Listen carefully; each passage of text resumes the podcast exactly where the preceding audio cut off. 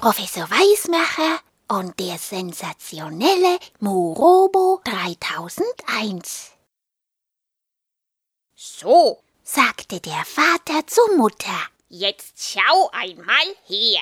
Das hier ist der Murobo, der Muttertagsroboter. Den schenken wir dir zum Muttertag. Die Kinder nickten eifrig und riefen. Genau, und alles Gute zum Muttertag.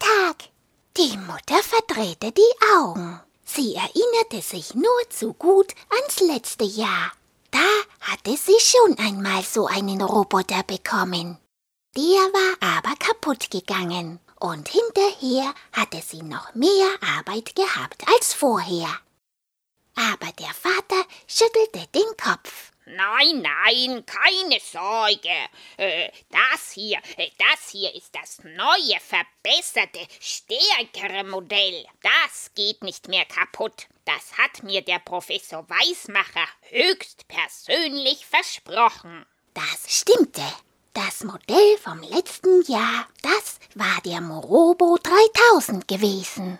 Und das neue, das verstärkte Modell, das war der Morobo 3001. So nickte die Mutter am Ende. Nun gut, schlimmer als das letzte Jahr kann es ja nicht werden, dachte sie. Und dann machte sie sich auf den Weg zu ihrer Mutter denn die hatte ja auch Muttertag. Zufrieden schaltete der Vater den Morobo 3001 ein. Hm, so.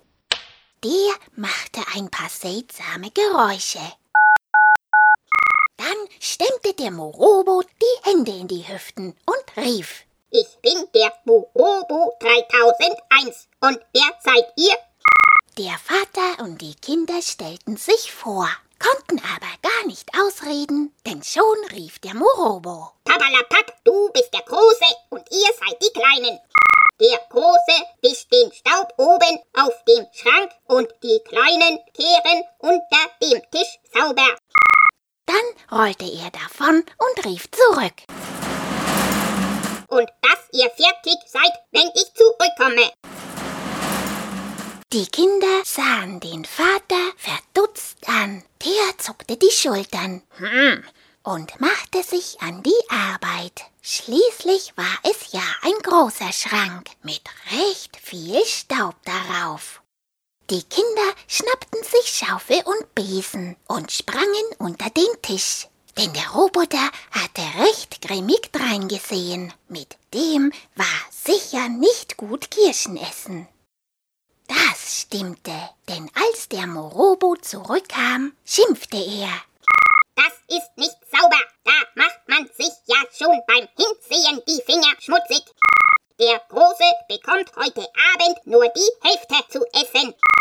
Die Kinder kicherten. Prompt hieß es. Für die Schadenfreude spülen die Kleinen das Geschirr. Ach herrje, da musste man ja wirklich vorsichtig sein. Aber so sehr die Kinder auch aufpassten, mit der Waschmaschine lief dann etwas schief. Sie stellten das falsche Programm für die Wolle ein. Der Pullover schrumpfte und der Roboter schimpfte. Der ist zu klein für seine Größe. Einer links, einer rechts. Und ziehen. Die Kinder packten den Pullover an den Ärmeln und zogen so sehr sie konnten. Die Ärmel wurden länger und länger und länger. Plötzlich machte es Ratsch und die beiden plumpsten auf den Boden. Da hörte man draußen, dass die Mutter wieder zurückkam. Die Lämpchen am Morobo 3001 begannen aufgeregt rot zu flackern. Und er stotterte. Die, die Kinder ziehen, ziehen, ziehen die Ärmel an. Und, und, und, und, und der Große, Große den Rest, Rest, Rest. Dann stellten die vier sich in einer Reihe auf und sangen der Mutter ein Muttertagslied. Die Mutter sah sich die Bescherung an und schmunzelte. Den Pullover hatte sie sowieso nie gemocht. Und es war ja auch sonst nichts angebrannt oder überschwemmt, so wie letztes Jahr. Umso mehr wunderte sie sich, dass der Vater und die Kinder den Morobo 3001 unbedingt wieder loswerden wollten. Hm, woran das wohl liegen mochte?